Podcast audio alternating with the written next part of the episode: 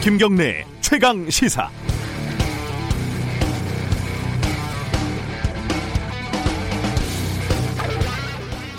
딱 일주일 전인 지난 월요일에 김정은 위원장이 죽었는지 살았는지 말들이 많은데 차라리 잘 됐다고 제가 말씀을 드린 적이 있습니다. 어차피 머지않아 드러날 사실관계니까 누가 진짜 대북 정보통인지 누가 엉터리 점쟁인지 가늠해 볼 수 있는 드문 기회라고요.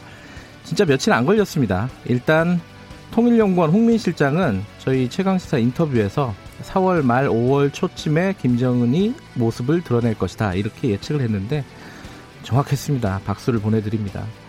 사망설까지 말씀하신 장성민 전 의원 어, 미사일 발사하다 사고가 났다고 한 탈북자 리정호 씨 반성을 해야 될 것 같고요. 김정은 위원장이 엄청나게 위중한 상태라고 한 윤상현 국회 외교통일위원장 역시 할 말이 많지 않을 것 같은데 여전히 말은 좀 많으신 것 같고요. 김정은 위원장이 걷지 못하는 상태라고 했던 태영호 당선인 사망 가능성을 99% 자신했던 지성호 당선인 이분들은 영상까지 공개가 됐는데도 뭐 사과보다는 건강에 문제가 혹시 더 있을지 모르니까 좀 더 지켜보자 이렇게 반응을 보였습니다. 심지어 틀릴 수도 있지 의혹 제기도 못하냐 이렇게 주변에서 주장하는 사람들도 있더라고요. 그러게 말입니다. 야박하게요. 어, 덕분에 이 사람 저 사람 전문가라고 과시하던 사람들의 정보력이라는 게 어떤 수준인지 우리가 알게 되는 그런 기회를 잡지 않았겠습니까? 이 정도면 유권자들 입장에서는 요즘 말로 요즘 애들 말로 게이득 이렇게 생각을 해도 충분할 것 같습니다. 5월 4일 월요일 김경래 최강 시사 시작합니다.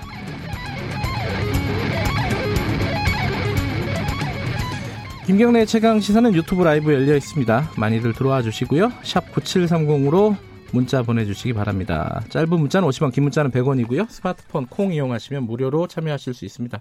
오늘 1부에서는요. 어, KBS 정성호 기자하고 어, 더불어시민당 양정숙 당선인 탈세 의혹 관련해서 좀 자세히 알아보겠습니다. 이게 최초로 보도한 기자이기도 하고요. 2부에서는 정치의 품격 박지원 의원과 함께 정치 현안 살펴보는 시간 가져봅니다.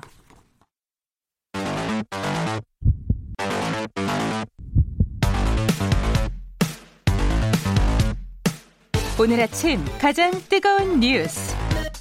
뉴스 unboxing.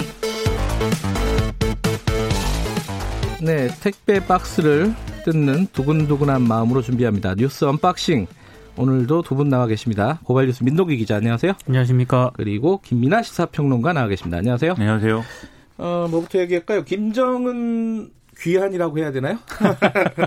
그것부터 좀 얘기하죠. 어, 어, 언제 어디서 나타난 거죠? 그러니까 20일 만에 공식 활동을 재개했습니다. 네. 지난 1일 평안남도 순천 인비료공장 준공식에 참석을 해서요. 준공 테이프를 끊고 공장도 둘러보는 모습이 이제 사진으로 공개가 음. 됐는데요. 네. 아까 반성하실 그 이름들을 쭉 예. 말씀을 하시지 않았습니까?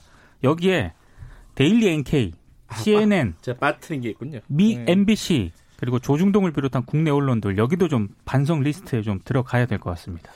어 지금 그 화면을 보니까 뭐 특별하게 이상이 보이지는 않더라고요. 걷는 거나 이런 걸 보면은 그죠?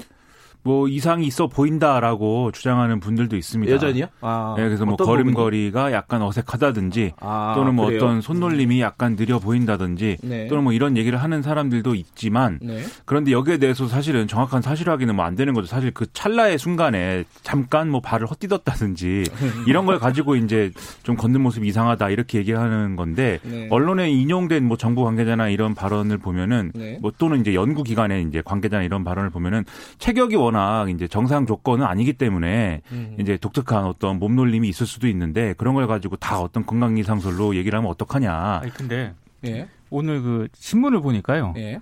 전문의들을 또 등장을 시켰더라고요. 아, 그 걸음걸이나 이런 걸 보려고. 그러니까 사진까지 등장을 하면서 예. 그러니까 조선일보 같은 경우가 대표적인데 오른 손목에 흉터가 있다.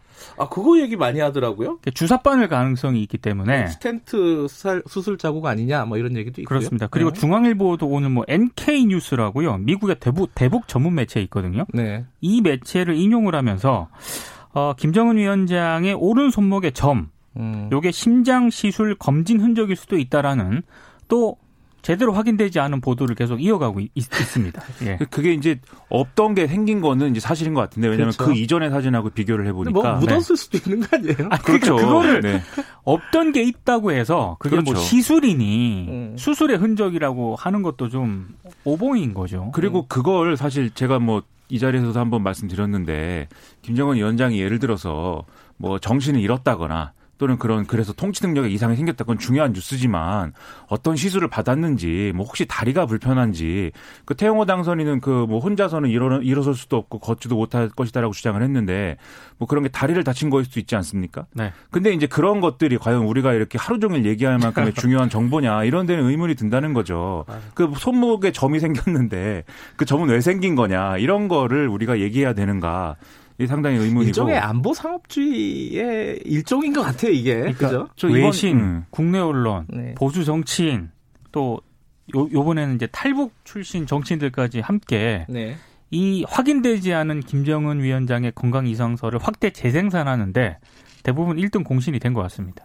그 그걸 통해서 자기들의 어떤 뭐 인기라든지 그렇죠. 또는 화제성이라든지 뭐 이런 것들을 다 도모하려고 한 것이고 일정 정도는 성공을 거둔 것 같기도 하고요. 카 트를 탔다고 또 건강 이상서를 그렇죠. 그게 예. 이제 6인용 카트인가요? 그 좀 길다란 길더라고요. 예, 예. 카트인데 그걸 이제 그 과거에 2008년에 김정일 국방위원장이 당시 뇌졸중을 앓은 다음에 음. 거동이 불편하니까 이제 현지 지도할 때 타고 다녔다. 그 네. 그 카트가 다시 나왔으니까 김정은 위원장도 건강 이상인 거다. 이런 주장인 건데 근데 김정은 위원장이 이전에 그 카트를 이용하지 않은 것도 아니고 2012년에도 이용했다 그러고 2014년에도 뭐 어디서 탄 아, 영상이 그래요? 있다고 하거든요. 그 사실 건강 이상과 반드시 이제 관련이 있는 어떤 음. 증거물은 아닌 거죠. 우리가 그 어렸을 때 수학 시간에 필요 조건, 충분 조건 이런 것도 배웠는데 그런 것에 비춰봐도 너무 과도한 깜, 얘기인 것 같다. 저도 지금 정확하게 얘기를 못할 것 같아서 긴장이 상당히 됐습니다. 맞나 필요 조건이? 네 모르겠습니다. 아, 조건 뭐 조건이죠. 근데 그 공교롭게도 3일에 총격이 일어났어요. 그죠? 어제죠, 어제. 네. 그죠? 이게 또 이걸 연관지어서 또 생각하는 언론들이 좀 있더라고요. 아, 이게 저는 오늘 네. 설마 이걸 연관시킬까 했는데 연관을 시켰습니다. 네. 그러니까 조선일보 같은 경우에 아, 잠적, 깜짝 등장, 총격, 더 큰 도발로 이어지나. 그러니까 지피 총격 사건을 김정은 위원장 자맹하고 연결시켜가지고요. 네. 이게 마치 앞으로 더 큰 일이 벌어질 수도 있다 이런 점을 좀 시사를 했던데 이것 역시 확인은 안 되는 그런 무리한 해석이라고 저는 생각을 하고요. 아, 조금 이 김정은 건강 이상설로 이상설을 통해서 국내 언론이 좀 망신을 많이 당했는데 네. 여전히 지금 뭐 깨달은 바라거나 좀 교훈을 얻은 게 전혀 없는 것 같습니다. 이게 북한의 의도적인 도발이냐 아니면은 뭐 일종의 실수냐 어떻게 몇 가지 이제 해석할 수 있는 여지가 좀 있죠. 어떻게 보세요? 일단 뭐 군 당국은 의도적 도발 가능성은 낮다 이렇게 설명을 하고 있는 게 당시에 네. 안개가 이제 짙게 꼈기 때문에 만약에 의도적인 도발을 하려고 했으면 네. 안개가 끼지 않은 날을 선택해서 정확하게 이제 타격을 했을 것이다 이렇게 얘기를 하고 있고요. 네. 그 다음에 이제 보통은 북측이 높은 데서 이제 낮은 곳으로 사격을 하는데 음. 이 초소는 이제 우리 초소가 더 높은 데 있었다고 하니까 공격하기에는 어, 유리하지 불리한 거죠. 북한 그렇죠. 쪽에서 보면 입장에서는 그렇죠. 네. 오히려 불리하죠. 그리, 네. 그렇죠. 그리고 총탄이 또 유효 사거리 밖에서 날아왔기 때문에 이것도 이제 의도적이라고 보기는 어려운 부분이고 음. 그다음에 자기들이 의도하고 쐈으면 총격을 한 이후에 자기들이 또 나름대로 이제 대응 사격이나 이런 거를 대비해서 대비 태세를 갖출 거 아닙니까? 네. 옆에서 계속 그 농사를 짓고 있었다고 하거든요. 네. 여기 북한의 경우에는 이제 나름 옆에서 이제 농사를 짓는가 봅니다. 네. 네. 그래서 여전히 그런 상황이었기 때문에 그래서 이제 의도적인 도발은 아닐 것이다라고 판단을 하지만 다만 이것도 이제 북한이 설명을 안 해주고 있기 때문에 뭐 좀 뭐라고 설명하는지는 기다려 보겠다 이런 입장인 것 같고 근데 현실적으로 네. 현장 지휘관이 거기서 어떤 뭐 어, 독단적인 지시를 했다거나 그래서 총을 쐈다든지 뭐 이런 해석은 있을 수도 있는데 네. 김정은 위원장이 전화를 뭐 어디다 해서 그러면 어, 느 GP에서 네 발 정도의 총을 한번 어 안개가 끼었지만 한번 쏴봐라 이렇게 지시를 해야 이게 의도적인 도발이 되는 거잖아요. 네. 근데 이렇게 상상하기는 좀 어렵지 않나. 이게 뭐 총탄인데 그죠? 네. 미사일이나 무슨 핵무기였으면은 의도적인 도발이라고 볼 수도 있겠는데 좀 어려운 것 같습니다 얘기가. 알겠습니다. 이거 이건 좀 지켜보죠. 네. 어, 북한 북한이 설명을 할 가능성이 그렇게 높지는 않겠지만 어쨌든 어, 이후 상황들을 좀 지켜보도록 하고요. 오늘 가장 큰 뉴스 중에 하나는 사실은 어린이날 지나고 나서는 방역 체계가 좀 바뀌는 거죠, 사실. 그 생활 속 거리두기로 바뀌는 거죠. 이게 정확하게 어떤 의미예요? 어, 민노기 기자가 잠깐 설명해 주시죠. 그러니까 이게 어 한마디로 이제는 정부가 좀 강력하게 사회적 거리두기를 하지 않고요. 네. 일종의 이제 생활 속에서 시민들이 자발적으로 이제 좀 자발성에 맡기는 그런 조치라고 해석을 하시면 될 것 같습니다. 크게 보면 완화하는 거죠. 그렇습니다. 예, 예. 그러니까 3월 22일에 그 고강도 사회적 거리두기를 시행을 했는데 이게 45일 만에 이제 정부가 푼 거거든요. 네. 그러니까 기본적으로 회식 모임 외출 등이 원칙적으로 허용이 되고요. 예. 다만 그 종교 체육 유흥 시설과 같은 밀집 시설에 대한 중앙정부 차원의 행정 명령이 있지 않습니까? 네. 이게 권고로 대체가 됩니다. 그러니까 권고 같은 경우에는 아무래도 강제력이 없는 것이기 때문에 네. 시민들이 이제 알아서 자발적으로 하시라 이런 의미인 것 같은데 좀 우려의 목소리도 좀 나오고 있습니다. 그러니까 대표적으로 주말에 뉴스를 보니까 우리 익숙한 분이죠 방역 전문가 이재갑 교수 같은 분이 조금 성급한 메시지 아니냐, 시그널 그렇죠. 아니냐 이런 식으로 좀 반응을 했더라고요. 그죠? 그러니까 잘못된 사인을 줄 수가 있다라는 그런 우려를 좀 많이 제기를 하고 있고요. 예. 특히 그 정부가 현재 심각 단계인 감염병 그 위기 경보 단계 있지 않습니까? 네. 이게 황금 연휴 기간이 끝나면 이게 아마 내일 모레라든가 이런 거를 쭉 상황을 보고 음. 어, 경계 쪽으로 완화할 수도 있다라는 그런 언급을 했거든요. 이 자체가 상당히 좀 전문가들이 봤을 때는 위험하다. 음. 아, 정부가 이걸 섣부르게 얘기하는 것 자체가 잘못된 신호를 줄 수 있다 이런 점을 지적을 하고 있습니다.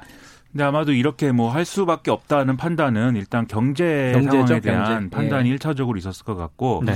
그다음에 뭐 오늘 발표가 되겠지만 등교나 이런 것들을 언제까지 이제 뭐 미루고 있어야 되는지 이런 거에 대한 어떤 판단도 있었을 것 같습니다. 근데 이제 제가 좀 이 소식을 보면서 우려가 됐던 건 이제 생활 속 어떤 방역의 실천을 해야 되는데 네. 사실 그것이 어려운 분들도 있는 거잖아요. 예를 그렇죠. 들면 지금 이제 그 정부가 애초에 만들었던 수칙 중에는 아프면 이제 출근을 자제해라 이런 것도 있었는데 그 내용이 사실은 출근 자제라기보다는 좀 더 이제 후퇴했다는 거 아닙니까? 네. 출근하지 말라는 거에서 자제해라로. 근데 그런 걸 보면은 왜 그랬느냐를 보면은 의견 수렴 과정에서 아프다는 이유로 출근을 하지 않는 것이 사실 실질적으로는 어렵다 이렇게 답한 음. 경우들이 많았기 때문에 네. 사실 생활 속 거리두기를 하려면 자기가 처해 있는 조건이나 이런 것에 따라서 지킬 수 있는 경우도 있고 없는 경우도 있다는 것에 대해서 네. 보완이 있어야 된다는 거죠. 그래서 네. 우리가 콜센터 집단 감염이나 이런 데서 봤듯이 뭐 거리두기나 이런 것들이 불가능한 조건 조건인 작업장이나 이런 데서는 좀 대안적으로 이걸 생활 속 거리두기를 할 수 있는 그런 방안들을 강구를 해야 될 것 같습니다.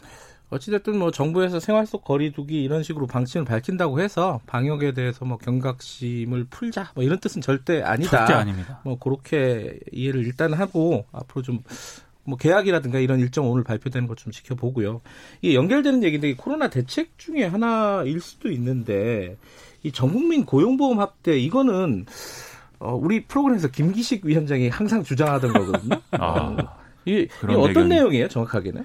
네, 뭐 최근에 네. 감기정 정무수석이라든지 뭐 이런 네.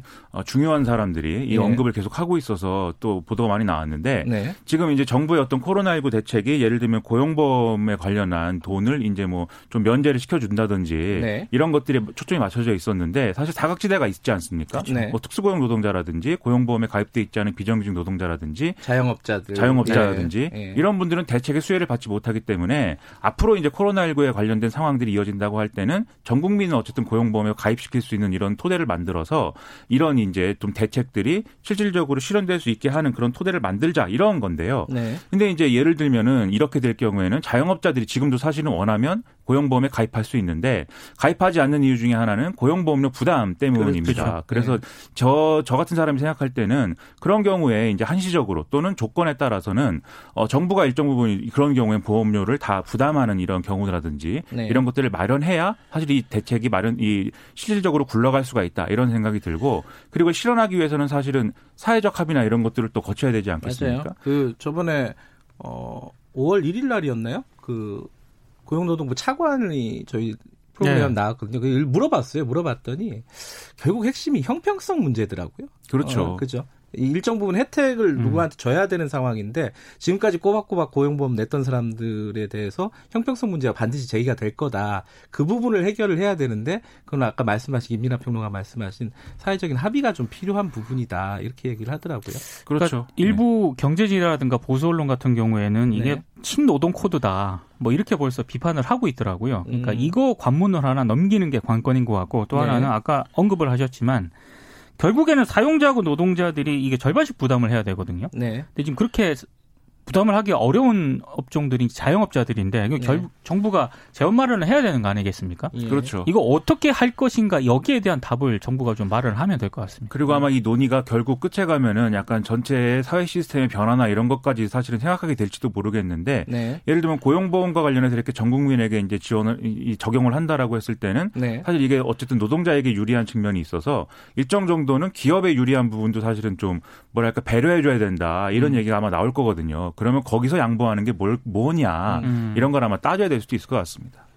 당장 생각해도 좀 복잡한 문제가 특수고용 노동자가. 고용보험에 가입을 하게 되면은 네. 사용자 노동자 반반씩 되잖아요 일반 그렇죠. 사업자는. 네. 근데 사용자 측 부담액을 누가 그럼 부담할 것이냐. 되게 애매하죠. 지금 네. 상황에서는 그래서 노동자가 다 부담해야 되기 때문에 그렇죠. 여기에 대한 정부의 음. 이제 정부의 일정 부분 부담분이 있어야 된다는 거죠. 예. 하나만 간단하게 좀 알아보죠. 어 지금 그 이천 물류 화재 그 화재 원인이라든가 이런 부분들은 어디까지 나왔습니까? 일단 뭐 화재 원인에 대해서는 아직 정확하게 지금 음, 감식 중인 거고요. 감식 중인 예. 거고요. 예. 다만 이제 사망자들 유해 있지 않습니까? 예. 모두 수습이 됐습니다. 아. 그리고 지금 원인 규명 화재 원인 규명을 위해서 내일 이제 추가 합동 감식을 벌이기로 했는데 네. 아, 이게 추가 그러니까 원인 화재 원인을 밝히는 데는 네. 조금 시일이 좀 걸릴 그러겠죠. 것 같습니다. 근데 이제 지금 계속 문제 제기가 되고 있는 부분이 어 이런 대규모 사상자가 발생한 화재 혹은 산업재임에도 불구하고 처벌 수위가 지금까지 계속 낮았다. 네. 이거 뭐그 누구죠? 이게 정부 당국자들이 현장에 가서도 계속 법을 만들겠다 뭐 이런 식으로 얘기하는데 네. 이게 어떤 상황인 건지 간단하게 정리하고 마무리하죠. 그러니까 지금 그 화재 참사 같은 경우에 이번 그 이천 화재 참사 같은 경우에 이른바 네. 김용준법에 적용을 받거든요. 네. 근데 어, 적용을 받게 되면 원청 사업주의 처벌 수위가 네. 7년 이하 징역 또는 1억 이하 벌금형이거나요. 예. 10년 이하 징역 또는 10억 이하 벌금은 매길 수 있도록 되어 있습니다. 네. 근데 문제는 이대로 처벌을 할 것인가?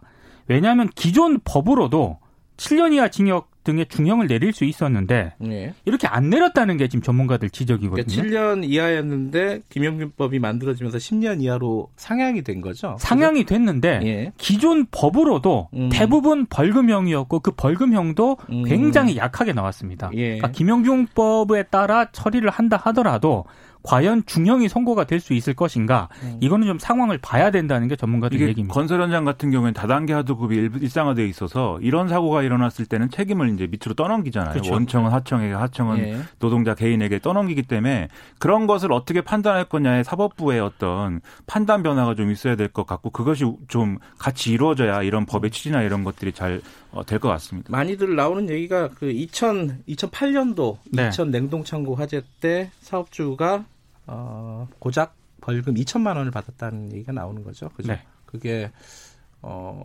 사방자가 40명이었는데. 그렇습니다. 네. 이 부분은 법만으로는 해결되는 문제는 아닌 것 같다. 그렇습니다. 라는 예. 생각도 들고요. 자, 오늘 어, 여기까지 하죠. 오늘 두 분 감사합니다. 고맙습니다. 고맙습니다. 어, 고발뉴스 민노기 기자, 김민아 시사평론가였습니다. 김경래의 최강시사 듣고 계신 지금 시각은 7시 38분입니다.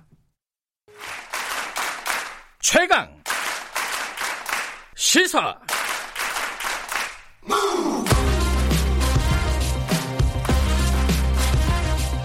지금 여러분께서는 김경래 기자의 최강 시사를 듣고 계십니다. 네, 김경래 최강 시사 듣고 계시고요. 아까 잠깐 말씀드렸는데 어, 민주당의 위성 정당이죠. 어, 더불어민주당의 비례대표 15번으로 당선이 된 양정숙 당선인이 제명이 됐습니다. 이게 이제 부동산 투기 뭐 투기라고 할 수 있겠죠. 그 어, 타, 세금 탈루 의혹 이런 것들 뭐 차명 거래 의혹 뭐 여러 가지들이 좀 겹쳐 있습니다. 어, 그 정수 정확에 관련된 뭐 거짓말 의혹도 좀 있고요. 어, 당에서는 이제 자진 사퇴를 권유를 했다고 하는데 본인은 거절을 했고 그래서 제명이 되는 상태입니다. 버티는 것 같고요. 지금 분위기는 이 사건 제일 처음 보도한 KBS 정성호 기자와 함께 사건의 전말을 좀 들어보는 시간 가져보겠습니다. 정성호 기자 스튜디오에 나와 계십니다. 안녕하세요. 안녕하세요. 처음에 이거는 전체적인 후보자 검증 차원에서 취재를 하기 시작한 겁니까? 네, 그렇습니다. 20, 21대 총선 앞두고 비례 후보들 예. 검증해 보자 이런 취지로 이제 여러 후보들을 살펴봤었는데요. 이제 네. 그 가운데 이 더불어시민당 15번 당시 음. 비례 양정숙 변호사 재산 내역을 보게 됐고요. 네. 근데 이제 이분 같은 경우에는 20대 총선, 21대 총선 그리고 지난해 국가인권위 비상임위원회 이제 임명되면서 제출한 재산 내역이 있었는데요. 음흠. 요 내역들 종합적으로 보다 보니까 4년 만에 재산이 92억 원으로 늘었는데 그러니까 43억 원이 늘어났더라고요. 있고요. 근데 이제 재산 신고 내역 대부분 차지하는 게 이제 부동산이었는데 이 등기부 등본 하나하나 떼봤더니 이 차명으로 의심되는 정황이 확인됐습니다. 네. 그, 그 부분이 제일 어, 청취자분들은 의아해 했을 거예요. 지금도 명확하게 왜 재산이 두 배로 튄 거잖아요. 한마디로 얘기하면은. 네, 그렇죠. 어떻게 재산이 이렇게 많이 들 수가 있죠? 4년 만에? 아, 저희도 이제 이해가 되지 않아서 예. 등기부 등본을 하나하나 살펴봤는데, 예. 어, 그러니까 20대 총선과 21대 총선 이 사이에는 이 재산 신고 내역이 일부 달라진 게 있었습니다. 어. 이제 그 중에 이제 보면 이 양 당선인이 그 남동생하고 함께 산 뭐 대표적으로 예. 그 서울 송파동 건물하고 대치동 아파트가 있었는데요. 네. 이산 시점은 2005년이었습니다. 먼저 이 송파동 건물 같은 경우에는 양 당선인과 이 남동생 그리고 송모 씨라는 제3자 이렇게 세 명이 공동으로 매수했고요. 이건 현재까지 보유 중이고 그 다음에 이제 대치동 아파트 같은 경우에도 2005년 초에 양정숙 당선인이 남동생과 이렇게 반반 지분으로 나눠서 매, 음. 매수하게 되거든요. 네. 당시 매수가 13억 5천만 원이었는데 그리고 나서 이제 2016년도에 한 18억 원 정도의 이 아파트를 파는데 이 두 건에 대해서 이 남동생 명의를 가져다가 양 당선인이 차명으로 산 게 아닐까 이런 이제 의혹이 제기된 거였고요. 그러니까 송파동 대치동 부동산은 남동생하고 같이 산 거고 네네. 그죠? 그리고 용산 오피스텔은 여동생 명의로 산 건데. 네. 근데 그게 차명이라고 의심되는 특별 왜냐면은 형제 자매들끼리 같이 살 수도 있는 거잖아요. 그쵸? 차명이라고 의심할 수 있는 근거는 뭐 뭐예요? 아, 여기서 또 다른 아파트를 한번 언급해야 될 것 같은데요. 그래요? 이게 보통 음. 양 당선인이 사남매거든요. 예. 근데 이제 모친께서 2015년도에 사망하시는데 이 이후에 이제 상속 사남매면 이제 보통 4분의 1씩 나눠 갖게 되잖아요. 예. 근데 이제 저희가 주목하게 된 게 서울 잠실 주공 5단지 아파트가 있었는데 네. 이건 같은 경우에는 양 당선인 혼자 이제 상속을 받더라고요. 음, 네. 그래서 이제 가족들한테 좀 물었더니 우리들은 잘 모른다. 뭐 이런 식으로 답변을 네. 회피하고 해서 저희가 이제 점점 더 이제 취재를 할 수밖에 없었죠. 네. 어, 그 그거는 상속을 받아 가지고 본인이 단독으로 상속을 받은 거예요? 결과적으로는? 네, 그렇죠. 네. 어. 어머니 명의로 샀다가 이제 음. 양정숙 당선인 혼자서만 단독 음. 상속을 음. 받게 된 거예요. 근데 왜 동생들은 몰라요, 그거를? 동생들은 뭐 저희가 여러 번 만나고 뭐 예. 얘기했는데 이제 진술들이 엇갈리고 해서 예. 딱 이거다라고 말씀드리기는 어렵긴 한데요. 음. 음, 그이 양 당선인의 남동생이 예. 이제 민주당에 나와서 진술을 한 적이 있었는데요. 예. 이때 이제 여러 가지 진술을 했었는데 예. 이제 이때 양 당선인이 세금 탈루를 위해서 뭐 명의 신탁을 했다. 그러면서 음. 방금 말씀드린 이 잠실 주공 5단지 아파트도 처음부터 이제 큰 누나인 양 당선인이 샀는데 음. 어머니가 이제 돌아가신 뒤에 자기가 샀으니까 자기가 가져간 거다 뭐 이런 취지로 얘기한 적이 있습니다. 그러니까 자기는 이름만 빌려줬다. 네, 그렇죠. 근데 이름만 빌려줬다면은 그러면 어찌 그건 불법이긴 한데 네네. 형제들끼리 뭐 사이는 좋았다는 거잖아요. 이름을 빌려줄 정도로 이런 큰 돈을 거래할 때. 근데 왜 지금 이, 이 동생분은 민주당에 가서 이렇게 또 누나가 잘못했다 이렇게 얘기를 하고 있는 거죠? 만약에 사이가 좋았고 이제 예. 저희들이 이제 가족들을 만나봤거든요. 예. 뭐그 사남매 중에 한 뭐 두 분은 만나고 예. 뭐 아버지도 만나고 했었는데 얘기를 들어보니 사이가 굉장히 안 좋고 서로 얼굴도 안 보는 사이. 중간에 뭐 뭔가 틀어졌구나, 그죠? 네, 뭐 재산 관련해서 예. 좀 서로 간에 좀 관계가 좀 좋지 않은 걸로 어쨌든 네. 그 명의의 당사자인 동생이 어, 나는 어, 명의를 빌려줬을 뿐이다. 같이 뭔가를 매매하거나 이런 적이 없다. 이렇게 지금 진술하고 있다는 거죠, 그렇죠? 네, 이게 이제 그 저희가 4월 8일에 보도를 했었고요. 네. 그 총선 전이죠. 네. 근데 이제 이 보도하기 직전에 이제 동생도 접촉을 했었고, 네. 근데 이제 저희가 취재를 시작하니까 민주당 검증팀에서 이제 검증을 하는 과정에 이제 남동생에게 음. 그런 진술을 들었던 거고요. 그런데 이제 총선 4월 15일 전인 사흘 전인 네. 4월 12일에 네. 이 남동생을 양정숙 당선 당시 후보자가 설득을 해서 음. 더불어시민당의 뭐 진상조사단이 꾸려졌는데 여기에 이제 대질 조사하는데 동생을 데리고 나옵니다. 아. 근데 이제 여기서는 동생이 앞서 민주당 검증팀에 했던 진술을 180도 다르게 뒤집었어요. 뒤집었습니다. 네. 그래서 뭐 화가 나서 술김에 음. 뭐 이렇게 얘기했다라고 하면서 음. 이제 앞서 했던 진술을 뒤집었거든요. 그러면 결국은 이 진실은 수사로 나, 결과가 나올 수밖에 없는 상황인 거네요. 네, 현재로서는 그 뭐 민주당 검증팀의 조사가 있었고 예. 더불어시민당의 뭐 대질 조사도 예. 있었고 뭐 저희도 뭐 이런 저런 뭐 취재를 했었는데 예. 어좀 여러분들의 말을 종합해 보면 음, 이 양 당선인이 좀 진술이 일관되지 못하고 네. 여러 의혹들에 대해서 100%뭐 해명이 되지 않는다. 네. 어, 순간순간 뭐 좀 거짓말로 일관한다. 뭐 이런 네. 취지로 말씀하시는 복수의 관계자들이 계셨고요. 네. 저희가 보기에도 조금 말을 뭐 순간순간 좀 바꾸는 그런 것들이 많이 눈에. 그럼 당에서 고발을 했잖아요, 그죠? 어, 아직 고발은 안 했고요. 아, 고발 입장만 밝힌 거군요. 네, 고발 입장을 밝혔고 오늘 예. 정도 아마 그 음. 검찰과 성관이 고발할 걸로 이제 알고 있습니다. 고발을 하면은 경찰에서 수사를 할 것이고 검찰이 됐든 경찰이 됐든 수사를 하면은 그 결과는 나올 건데 또 하나가 좀 어, 이것도 KBS가 보도를 했던 부분인데요. 용산의 오피스텔 같은 경우에 여동생 이름으로 매입한 거잖아요. 이거는 어, 양정숙 당선인 본인이 차명으로 매입을 했다라는 근거가 제시된 거지 않습니까? 그 보도를 통해서 어떤 근거인지 좀 얘기를 해주죠. 네, 그렇습니다. 이, 이 건을 좀 얘기할 때 이 용산 오피스텔 관련해서 저희가 네. 양 당선인에게 수차례 문의한 적이 있었거든요. 네. 저희는 사전에 이제 제보를 듣고서 이 관계를 어느 정도 파악은 하고 있었는데 음. 저희도 이제 100% 이제 정확한 그림을 예. 몰랐었는데 네. 양 당선인은 용산 오피스텔을 물으면 그런 적이 없다. 그건 음. 여동생 명의로 돼 있는 거고. 나랑 상관없는 거다. 네, 상관없는 네. 거다. 뭐 이렇게 했는데요. 네. 저희가 이제 좀 뒤늦게 이제 확인이 됐는데 네. 이건 뭐 여동생 소유로 돼 있는 건 맞습니다. 네. 여동생 소유로 돼 있는 건 맞는데요. 어 이제 2017년 7월 이제 양정숙 당선인이 이 오피스텔을 방문합니다. 근데 이제 열쇠 수리 기사를 불러서 네. 이제 문을 잠금 장치를 열고 이제 들어가려고 시도하는 상황 동생 집이었대요. 예. 여동생 명의의 집이죠. 여동생 명의의 집. 다른 사람이 살고 있었고. 근데 예. 이제 알고 보니 여동생이 어떤 다른 분에게 월세를 줘서 예. 이제 세입자가 살고 있었는데 예. 갑자기 집안에 사람이 있었는데 양승선인 예. 열쇠 없다랑 이제 문을 열고 들어가려고 하니까 안에 있던 사람이 경찰에 신고를 한 거죠. 어허. 주거 침입죄다 뭐 예. 이렇게 해서 근데 이제 이것 때문에 이제 경찰이 조사를 했었는데요. 예. 이 당시에 이제 양 당선인이 경찰에 뭐라고 진술을 했냐면 이거는 내가 분양받은 집인데 팔려고 부동산에 내놨다. 예. 문이 열리지 않아서 그 수리 기사를 불러서 문을 열려고 했다. 뭐 이렇게 진술을 했고요. 근데 알고 보니 여동생이 그러니까 그 양 당선인하고 상의 없이 월세를 줘서 네. 그러니까 세입자가 있다는 걸 몰랐다는 거였죠. 그러니까 음. 사실상 이제 내 명의로 이제 분양을 받았다. 뭐 음. 그리고 자기가 이제 집을 내놨다. 뭐 이런 진술로 봤을 때는 여동생 명의로 차명 보유를 한 걸 뭐 시인한 걸로 보이는데요. 네. 근데 이제 이 건 관련해서 양 당선자는 계속 여전히 그런 적이 없다.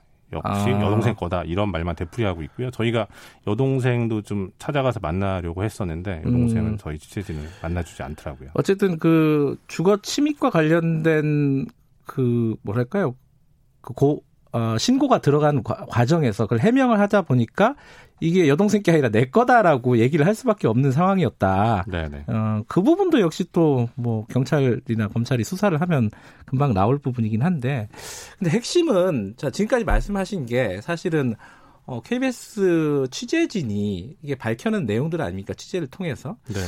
근데 왜 더불어시민당이라든가 이건 사실 이제 민주당하고 관련된 거니까 더불어민주당에서는 사전에 이런 것들이 스크린되지 않았느냐 이게 이제 계속 논란 아니겠습니까? 어떻게 보세요 취재를 해보니까? 아예 모르고 있었어요 당에서는? 어 당에서 뭐 검증을 한다고 하긴 한 걸로 알고 있는데요. 예. 디테일하게 들어가서 뭐 의혹 여러 가지를 놓고서 다 검증한 건 아니라고 저희는 알고 있고요. 네. 저희가 이제 취재가 시작 되고 나서 보도가 이제 임박해 오니까 네. 당에서는 이제 총선에 어떤 악영향이 있지 않을까라고 음. 해서 이제 그 차원에서 조사를 이제 한 음. 거였고요. 네. 그 전까지는 뭐 이런 디테일한 내막까지는 당에서 전혀 음. 좀 몰랐던 걸로 알고 있는데 그 이유가 이제 뭐 인, 인, 국가인권위의 뭐 비상임위원도 했고 네. 그 민주당 내에서 뭐 법률 자문단으로서 뭐좀 음. 역할도 하고 뭐 그런 여러 가지 것들이 좀 고려된 게 아니었을까 뭐 음. 그런 생각이 들더라고요. 뭐 우이종 더불어시민당 공동대표 같은 경우에는 이 진상 규명하는 시민당이 오히려 칭찬을 들어도 된다 뭐 이런 식으로 얘기해서 역풍을 맞는 것 같기도 한데 지금 상황은 어떻습니까? 지금 이제 어 제명이 된 거고 본인은 사퇴나 그 이후에 접촉을 한 적이 있어요? 사퇴나 이런 뭐 입장을 밝힐 그런 분위기는 있나요? 어떻게 보세요? 어, 저희가 파악하기로는요, 네. 이게 뭐 당 관계자들하고 뭐 여러 번뭐 네. 얘기도 하고 뭐 본인하고는 뭐 지난주에 보도할 때 이제 만난 게 마지막이긴 아, 한데요. 뭐라고 네. 하던가요? 어, 여전히 뭐 자기는 다 아무 잘못이 없고 음. 뭐 자진 사퇴할 생각도 없고 그래요? 그리고 지금 이제 더불어시민당이 더불어민주당하고 이제 합당이 곧 있을 거잖아요. 네. 근데 이제 더불어시민당에서 제명하고 뭐 검찰 고발 이런 조치를 음. 하고 있는데 자기는 여전히 민주당으로 돌아가서 아. 민주당과 상의하겠다. 뭐 이건 이제 음. 절대 이제 물러나지 않겠다. 뭐 이런 음. 의지의 표현으로 읽힙니다. 결국은 뭐 수사기관의 수사를 통해서 밝혀질 수밖에 없는 내용이 되겠네요. 본인이 스스로 뭐 사퇴를 하거나 이런 일은 지금 생각하지 않는 것 같으니까요. 그렇죠. 네. 알겠습니다. 뭐 추가적으로 뭐 취재할 취재하고 있는 부분이 있나요? 이 부분에 대해서? 아, 양 당선인 관련해서는 일단 그 저희가 의, 의혹을 품었던 부분에 대해서는 어느 정도 네. 좀 해소가 됐는데요. 음. 혹시 뭐 추가로 확인되는 게 있으면 네. 뭐 추가 보도할 수도 있을 것 같습니다. 알겠습니다. 자, KBS 정치부의 어, 정성호 기자였습니다. 고맙습니다. 김경래 최강사 1분 여기까지고요. 잠시 후 2부에서는요. 정치의 품격 박지원 의원 만나고요. 3부에서는요. 오늘 처음 만나보는 코너입니다. 박대기 기자의 고속경제.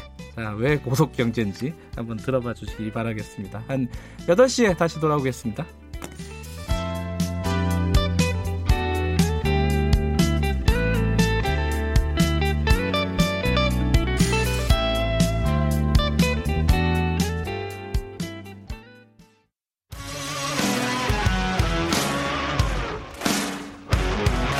탐사보도 전문 기자 김경래 최강 시사.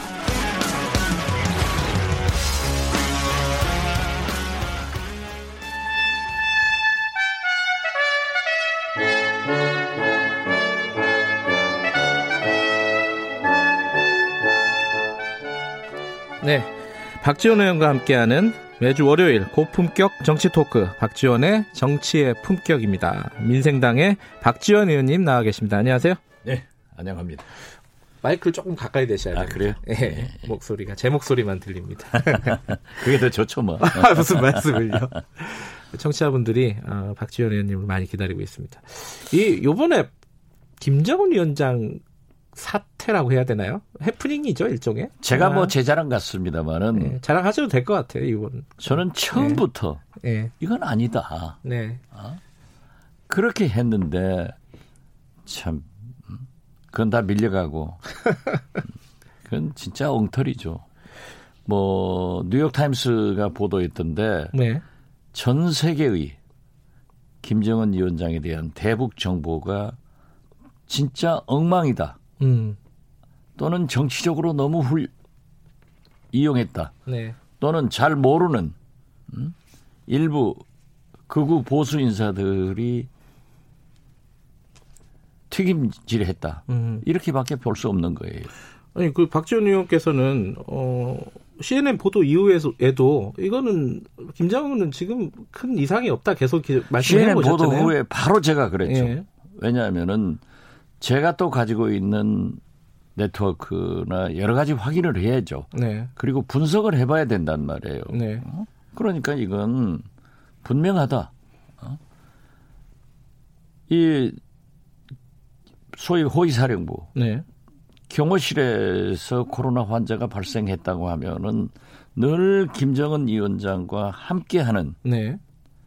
김여정, 최영애, 김재룡, 네. 박봉주 등 권력 서열 10위 내외에 있는 사람들이 일제히 사라졌단 말이에요. 네. 예.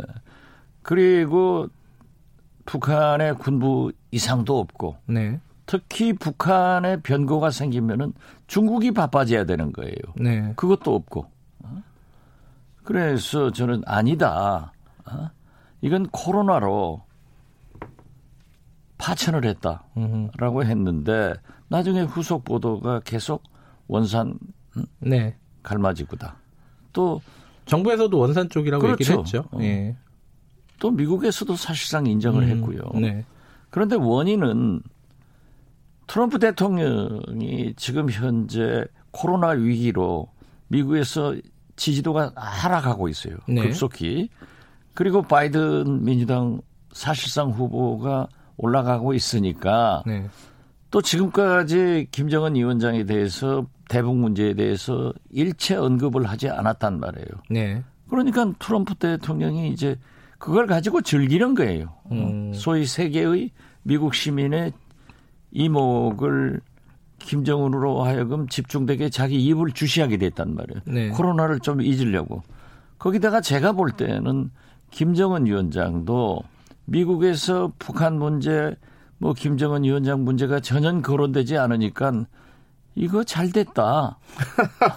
해서 그런 정치적 의미는 나는 좀 있는 것 아닌가. 음. 그렇게 의심을 했지만은 어떻게 됐든 네. 트럼프 대통령의 발언도 이상설이 아니잖아요. 네. 근데 지금 태영호 당선인 같은 경우에는 이제 건강 이상설을 굉장히 강하게 주장을 했습니다. 저희들도 인터뷰를 한번 했었거든요. 어, 박지원 의원하고는 방송도 같이 하셨죠. 태영호 당선인하고. 그렇죠. 관련해가지고. 지난 수요일 날, 예. 그, TV조선. 네. 강적들의 출연 요청을 받았어요. 예. 거기에서 누구누구 출연하느냐. 네. 태영호 당선인, 네. 고용한 전 북한 어, 외교관, 예. 그리고 경희대 김민전 교수가 나오신데요. 네. 아 이건 일방적으로 김정은 위원장의 위기, 예. 사망설이 흘러갈 수 있다. 네.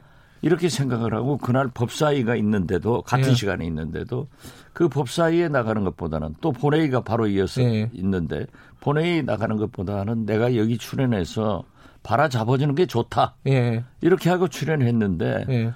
뭐 강하게 어? 일어나지도 못한다, 음. 걷지도 못한다. 이런 그러면서 그러면 어디서 그런 정보를 가지고 있느냐? 네. 이건 또 애매해요. 음. 그래서 참 서로 치고받았는데 네. 그게 토요일 날 지난 토요일 날 녹화 방송하는 거예요 편집에서. 네. 그런데 아침에 탁 김정은 위원장이 나타났잖아요. 예, 어떻게 됐어요, 방송은 그러면? 방송은 이제 그걸 가지고 편집하는데 아. 편집하시는 분들이 기술적으로 잘 하잖아요. 그래서 틀린 내용은 아니지만은 예. 저는 거의 벙어리 출연한 거죠. 아. 어. 그래서 뭐 출연했다고 말이죠. 예. 왜 했느냐? 예. 왜 말도 못 하느냐? 어. 음. 이제 거기에 시청자들은 대개 그 녹화 방송, 녹화 편집 방송된 걸로 알, 안 모르고 네. 현장 출연한 걸로 아는 거예요. 그런데 왜 한마디도 못 하느냐? 제 혼났어요. 음, 그런 예측 정확하게 있었군요. 하고 예. 정확한 정보를 전달하고 혼난 것은 접니다. 오히려 스타 된 것은 태영호, 태구민, 지성호.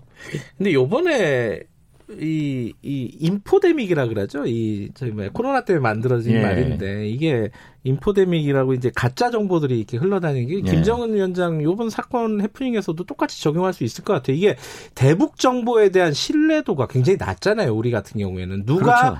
정확한 정보를 갖고 있는지를 몰라요, 기본적으로. 네. 박지원 의원께서 정확한 소식통 정보를 갖고 있는지, 태용호 당선인이 갖고 있는지 우리 정부가 갖고 있는지 아무도 판단이 안 되니까 이런 일이 벌어지는 것 같아요. 제 말을 들으면은 정확합니다. 사실 말이죠. 그게 현재 우리는 대북 정보에 대해서 과거의 경험 역사가 축적돼 있잖아요. 네. 그렇기 때문에 왜 김저 김일성, 예. 김정일 예. 사망설을 몰랐느냐, 네. 또 지금까지 그렇게 어두운 정보를 발표했느냐라고 네. 하는 것은 우리 정부의 네. 대북 정보에 대한 흑 역사도 있지만은 네. 10년 전 그때와 달리 지금은 굉장히 음. 우리 정부 당국의 정보 라인이 네. 향상돼 있어요. 음. 어, 그리고 더욱이 중요한 것은요. 이 정치적으로 애매모호할 때는 당에서 발표하거나 네. 비교적 대북 문제에 대해서 유연한 접근을 하는 통일부 장관 같은 분들이 얘기를 하면 몰라요. 네. 그렇지만 이건 처음부터 청와대가 발표를 했잖아요. 네. 네. 만약 또 그 이어서 국방부 장관, 네. 외교부 장관, 대통령 외교안보 특보 문정인 특보 네. 이런 분들이 얘기를 하는데 그리고 더욱 중요한 것은 4.27 판문점 선언 2주년 때 대통령께서 단호하게 그 대북 철도 네. 사업 등을 굉장히 전, 전진적으로 제안을 하는데 만약 네. 김정은 위원장이 위중하고 사망했다고 하면은 대통령이 어떻게 되겠어요? 음흠. 엄청난 아마 문재인 대통령 하야하라고 탄핵하라고 난리가 날 거예요.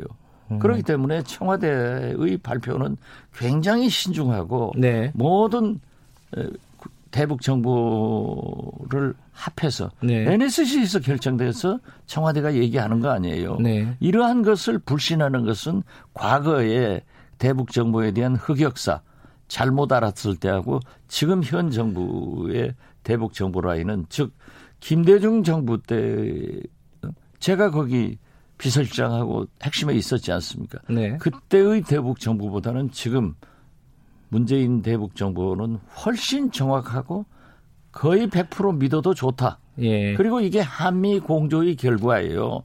미국 CIA에서는 아무런 얘기 안 하잖아요. 네. 오직 트럼프 대통령과 폼페이오 국무장관만 둘이 주고받지. 네. 알겠습니다. 어, 요 얘기 넘어가려 그러는데 자꾸 안 끝나네요. 이거 하나만 더 여쭤보고 그 총기 사건이 일어났습니다. 그 GP에서요. 예, 예. 요거는 연관성이 있다고 보세요? 글쎄 정부 발표 보면은 우발적이라고 예. 그러는데 예.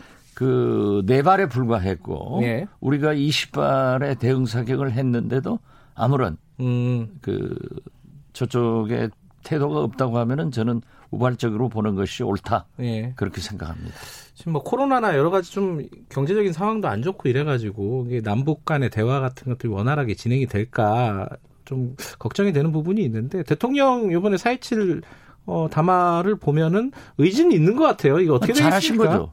지금 북미 관계가 교착 상태에 있으면은 네. 우리가 한 발 앞서 나가야 됩니다. 네. 그래서 지금 보시면은 제가 볼 때는 자기들이 북한이 코로나 청정 지역이다. 네. 이렇게 얘기했다가 지금 파천도 했고 네. 또 박봉주 권력서일 3위 노동당 부위원장이 마스크 쓰고 마스크 쓴 사람들하고 나타났잖아요. 네. 그리고 중국에서 50명 의료진이 들어갔다고 하면은 사실 북중 간의 두만강 등 국경은 지금 의미가 없어요. 왔다 갔다 네. 하니까. 그래서 어, 코로나가 굉장히 굉장히 창궐하고 있는데 네. 이때 문재인 대통령께서 세계적으로 공인된 우리의 코로나 방역 퇴치 기술을 북한에 받는 제안했다 음, 하는 네. 것은 큰 의미가 있고 네. 북한도 받아들여야 된다. 네. 그리고 대화로 이어져야 된다. 이렇게 생각합니다. 대화의 어떤 물꼬는 코로나로부터 시작될 가능성이 높겠네요. 가능성이 높죠. 예. 그러니까 중국에서 네. 50명이나 들어가죠. 네. 아, 김정은 위원장 한 사람 아픈데 뭐 50명 어, 의사가 들어갈 리는 없잖아요. 코로나예요. 알겠습니다. 오늘 어, 시간이 많이 돼서 정치 얘기로 바로 넘어가도록 하겠습니다. 네. 어, 더불어민주당, 어, 미래통합당, 양당, 거대 양당의 원내대표 선거가 곧 있습니다. 그죠? 먼저, 어, 7일인가요? 어, 여당, 7일이죠. 예, 여당 예, 선거가 민주당. 있죠. 네. 예, 여당 선거, 여당 선거 원내대표는 근데 원래 원래 원내 대표라는 게 국민들은 별로 관심이 없잖아요. 아 그런 막강한 권력을 가지고 있죠. 180석의 여당 원내 대표 과거와는 다른 어떤 의미가 있을까요? 어떻게 됐든 네. 교섭단체의 원내 대표는 네. 국회 운영에 대한 실질적 네. 리더고 네. 또 의원들을 결집해서 어, 원내 전략을 세워야 되기 때문에 막강한 힘을 가지고 있는 거죠. 네. 그리고 거기다 민주당이 이제 180석이나 되고 음. 또 미래통합당도 어떻게 됐든 100석이 넘는 네. 음? 103석의 원내대표이기 때문에 양당제로 복귀가 됐지만은 두 원내대표의 힘은 막강할 거예요. 네, 그 더불어민주당 원내대표는 힘은 막강한데 아마 180석으로 뭐가 일이 잘 안 되면 왜 아무것도 못하냐 이런 욕먹기 십상일 것 같아요. 나중 되면은 그렇죠. 그런 그렇죠? 책임도 책임감이 더 클 것 같은 원내대표는 네. 야당을 잘 설득해서 네. 협치를 이뤄낼 그런 의무도 있는 거죠. 네. 또 그것을 국민들이 바라고 있고 또 누구나 원내대표 되면은 여야를 잘 협력해서 네. 원활하게 이끌 수 있도록 하는 능력을 보이고 싶어 해요. 음. 양당 얘기 한, 하나씩만 해보면요. 지금 민주당 같은 경우 김태년, 전해철, 정성호 네. 3파전이고 뭐 친문 당권파 비주류 대략 거칠게 얘기하면 뭐, 뭐 언론에서 그렇게 명명을 하지만은 거기 뭐 좀 민주당의 친문 아닌 사람이 누가 있어요. 뭐 정성호 의원을 비주류라고 네. 하지만은 네. 발음말 잘하시는 분이에요. 음. 선거 구도는 어떻게 되실 것 같아요? 이건 뭐 남의 당 얘기니까 좀 자유롭게 얘기하실 수 있는 거 아니에요?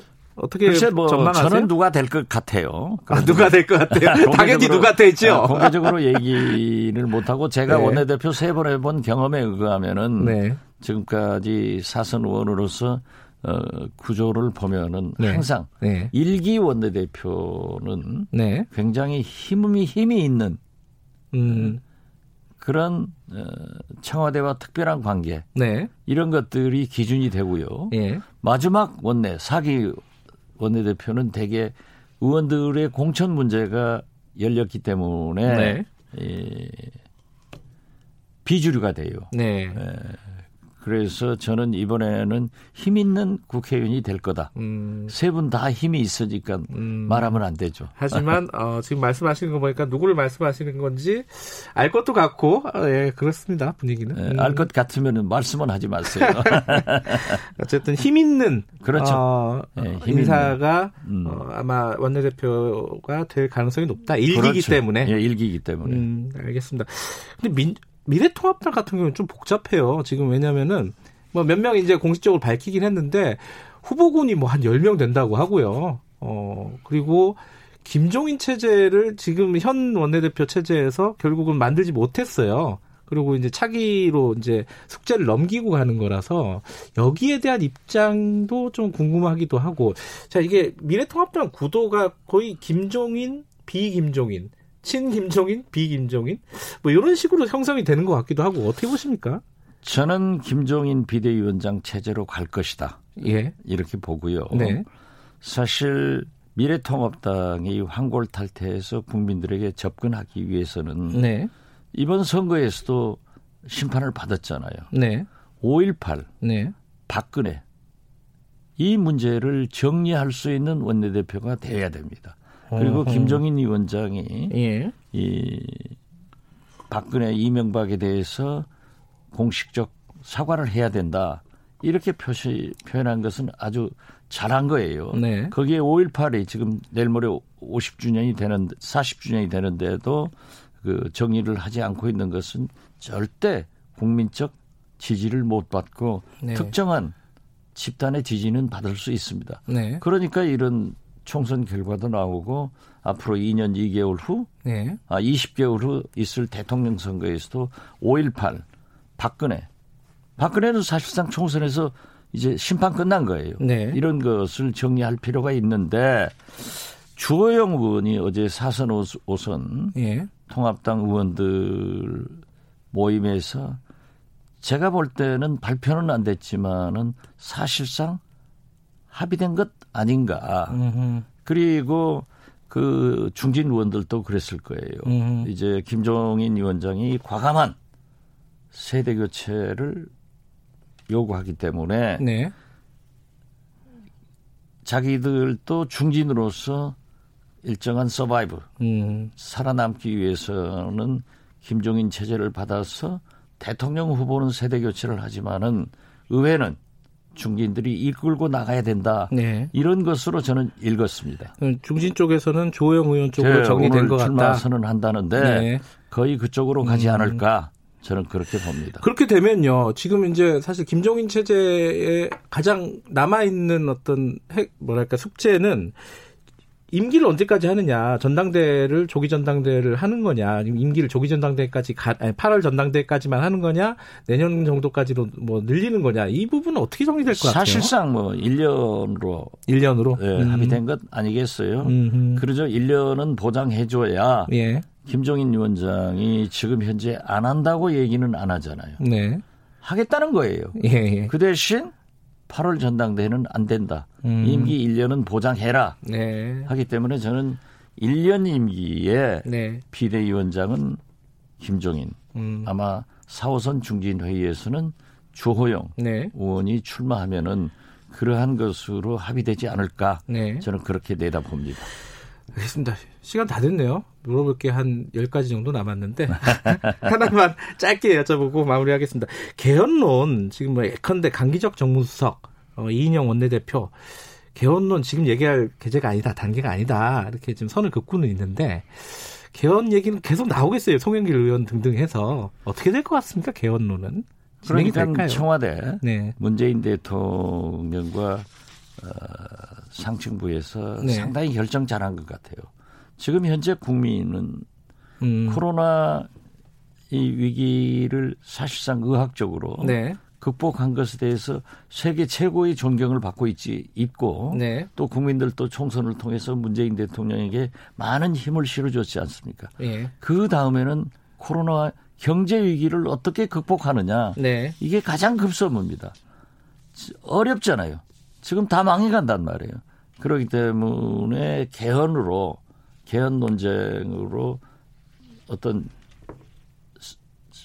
시선을 음. 분산시킬 게 아니라 오직 우리는 경제다. 네. 코로나 경제 위기를 코로나 극복처럼 이 계기로 해서 세계 선진국의 1등 국가로 경제 극복을 해보자 네. 하는 것은 역시 문재인 대통령이 잘 선택했다. 음. 그러나 개헌 논의는 끊이지 않고 계속 나올 것이다. 네. 그리고 문재인 대통령 임기 내 개헌은 해야 된다. 저는 음. 그렇게 봅니다. 뭐 개헌 얘기는 다음에 한번 좀 자세히 다뤄보도록 하죠. 오늘 말씀 감사합니다. 예, 감사합니다. 정치의 품격 박지원 의원님이었습니다.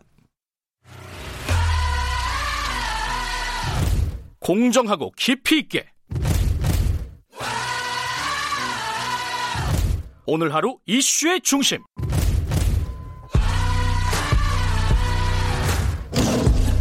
김경래 최강 시사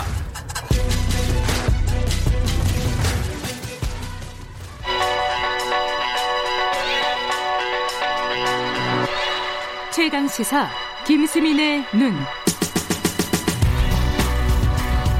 네, 김수민의 눈 김수민 평론가 자리에 나와 계십니다. 안녕하세요. 반갑습니다.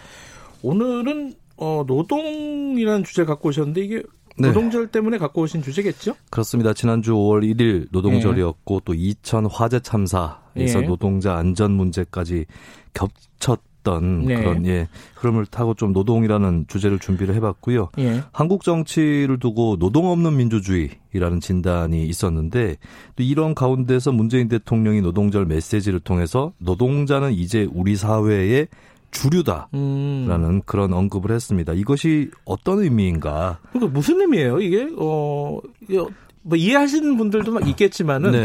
이게 뭐 도대체 무슨 뜻일까? 네, 네. 어, 어떻게 해석을 해야 됩니까? 이거 정반대로 해석을 하는 분위기가 아, 있는 것 같은데요. 어. 한쪽에서는 네. 어, 지난 총선을 통해서 주류가 교체되었다라는 진단이 있지 않습니까? 네. 이것을 가지고 이제 어, 노동자가 주류가 되었다. 총선을 통해서 주류가 되었고, 네. 그러니까 이것은 문재인 대통령 혹은 여권과 노동자를 어느 정도 동일시하는 해석들도 나오고 있는 것이죠. 음. 근데 이제 이 부분은 좀 잘 봐야 될 것이 민주노총 같은 경우는 지난해에 탄력 근로제 반대 시위를 대대적으로 하기도 했었고 그렇죠. 그 과정에서 김명환 위원장이 구속되기도 했었습니다.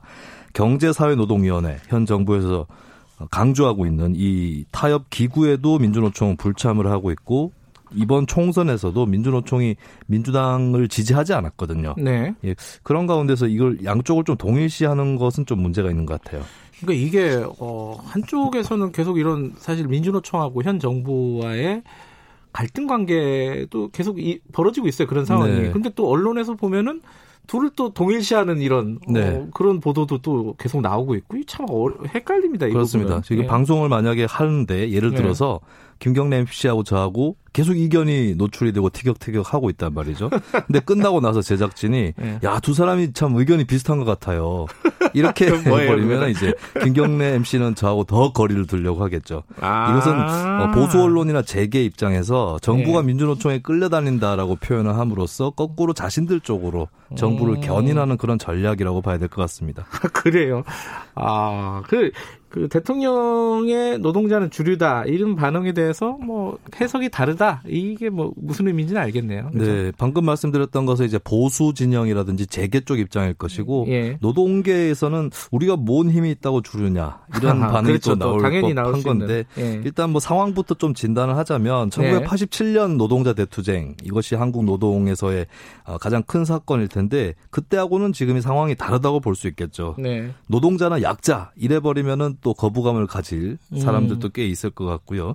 근데 이제 거꾸로 얘기해서 이게 노동자는 강자냐 이것 역시도 좀 어울리지 않는 그러니까 음. 다양한 이해관계를 갖고 있는 노동을 한꺼번에 묶는 예, 그런 표현이라고 볼 수가 있겠습니다. 어쩌면은 문재인 대통령도 1980년대에 노동인권 변호를 네. 했을 때 그때보다 노동자들이 이제 뭐 힘도 좀 갖고 돈도 좀 벌고 했을지 모르겠는데 음. 그렇지만 그런 노동자도 여러 노동자 중에 일부일 것이다. 그래서 음. 노동자가 과연 하나의 계급인가? 음. 그렇게 부를 수 있는가?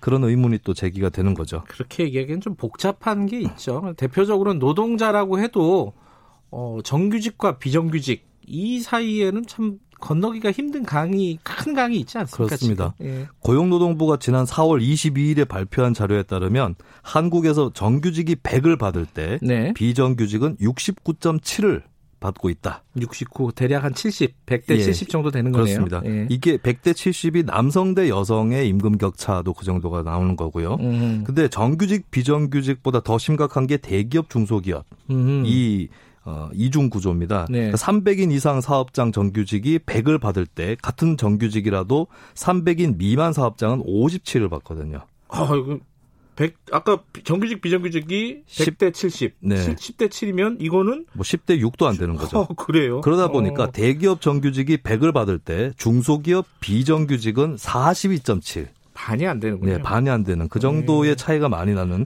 그런 상황이고 또 한국의 음. 어떤 임금의 연공 서열제랄까요? 네. 호봉제 여기서는 청년들이 또 불리한 입장에 네. 있는 거죠. 그래서 이들을 다 묶어 가지고 네. 노동자는 약자 혹은 노동자는 주류 이렇게 음. 부르는 것은 어폐가 있겠죠.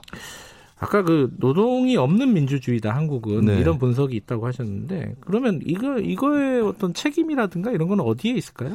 일단은 구조 자체도 문제가 있겠지만 그 네. 구조 속에서 움직이는 행위자들에게 책임을 묻지 않을 수 없는데 첫 번째는 저는 두 가지 부류라고 봅니다. 첫 번째는 노동자 중에서 주류. 정규직 대기업 그렇습니다. 음. 대표적으로 두 네. 번째는 주류인데 노동자가 아닌 쪽.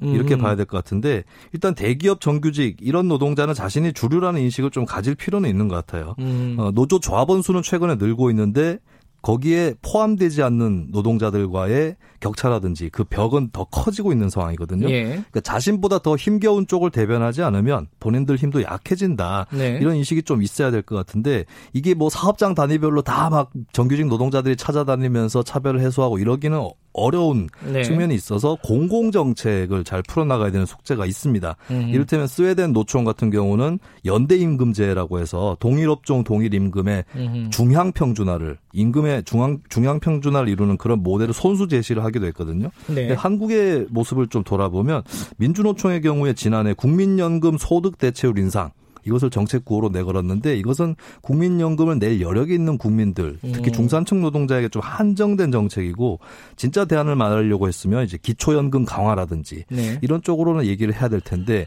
뭐 스웨덴 노총 사례를 제가 들었지만은 좀 한국에서는 아직까지 부진한 모습입니다. 그 대기업 정규직 이런 어떤 노동자 계층은 주류로서의 책임감이 좀 있어야 된다 이런 네. 말씀이시고 아까 말씀하신 다른 쪽도 책임이 있는 거 아니겠습니까? 예, 현실 노동조합 운동이 예. 대기업 정규직 이기주의에 예. 머물러 있다 이런 예. 비판을 많이 하는데 여기에 이제 민주당이나 통합당 같은 정치권도 가세를 하는 모습이 자주 보여요. 네. 근데 그렇다면 이들이 대기업 정규직을 포함한 사회적 주류에게 부담을 네. 더 물려가지고 더 약한 사람들을 대변하는 그런 정책을 또 내놓고 있는가 네. 이걸 좀 물어볼 수밖에 없을 것 같아요. 그러니까 음. 중산층 증세 없이 복지는 보편적으로 확대될 수 없다라는 게 복지국가 그 역사의 교훈이거든요. 음. 근데 지금 보면 뭐 통합당은 법인세 인하 얘기하고 있고 민주당도 네. 총선에서 종부세 완화를 얘기를 하고 있는데 예. 과연 하후 상박의 조세 복지 구조를 만들어 가고 있느냐. 네. 예, 그것을 만들지 않는 이상은 대기업 정규직 노동조합을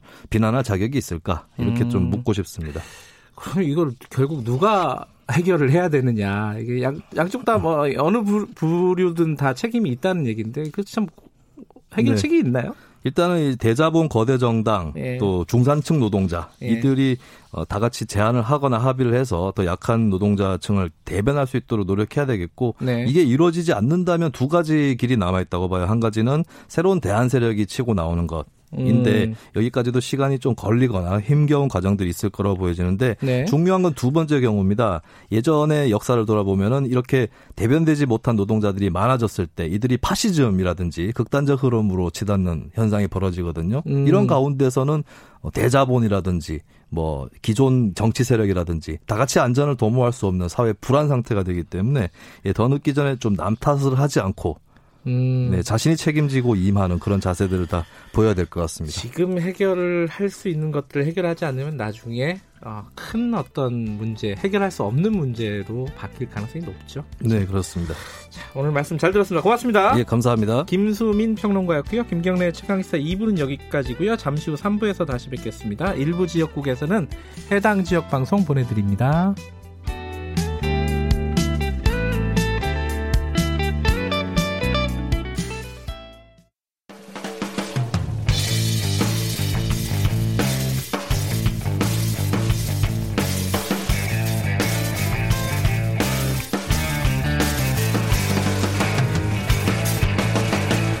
김경래의 최강 시사.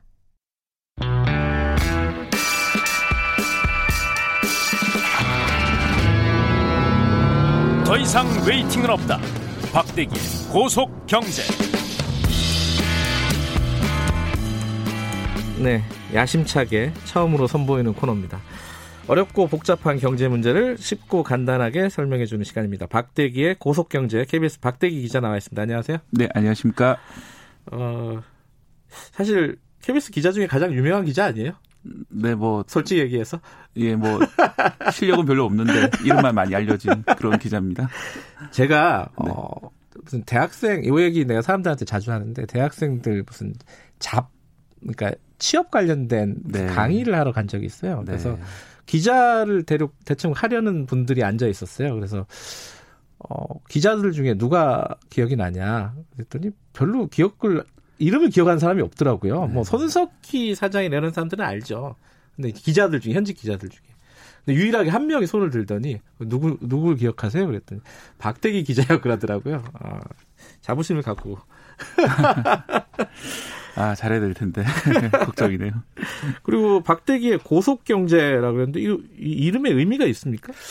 근데 좀 너무 좀 기다리기만 하는 거 좀 답답하다. 아 waiting, 저, 예, waiting bar. 경제라면 역시 좀 시원하게 이제 뚫린 음. 길을 이제 달리는 느낌으로. 네. 했으면 좋겠다 이런 PD님의 그런 그 센스로 이렇게 이름이 들어갔습니다. 자 오늘 경제 문제에 대해서 어, 뭐랄까 속 시원하게 풀어주는 그런 시간으로 만들는 만들자는 의지로 네. 만든 이름인 것 같습니다. 고속 경제. 자 오늘 그 재난 긴급 재난 재난 기원 지원금 아 이름이 어렵네. 긴급 재난 지원금. 재난 지원금이라고 이제 아 그렇게 하면 되나요? 예, 예. 이게 이제 오늘부터 일부 지급된다. 오늘 지급되는 사람들은 어떤 분들이에요? 네, 기존 사회 보장 체계에서 이제 현금을 지급받고 계시던 분은 이제 통장을 정부에서 알고 있기 때문에 음. 그 통장으로 오늘 넣어주는 건데요. 네. 어, 예를 들어서 이제 기초생활보장 생계급여 네. 이게 바로 이제 기초수급자에 들어가는 거고요. 그리고 네. 기초연금 수급자 또 장애인연금 수급자 분들이 계신데 음. 이분들이 다 합치면 280만 가구가 됩니다. 어, 가구로 280만이에요? 네, 음. 그렇습니다. 이분들에게는 별도 신청을 안 해도 오늘 어, 기존 복지급이 나오던 계좌로 오늘 입금됩니다. 오늘 중에 다 입금이 되나요?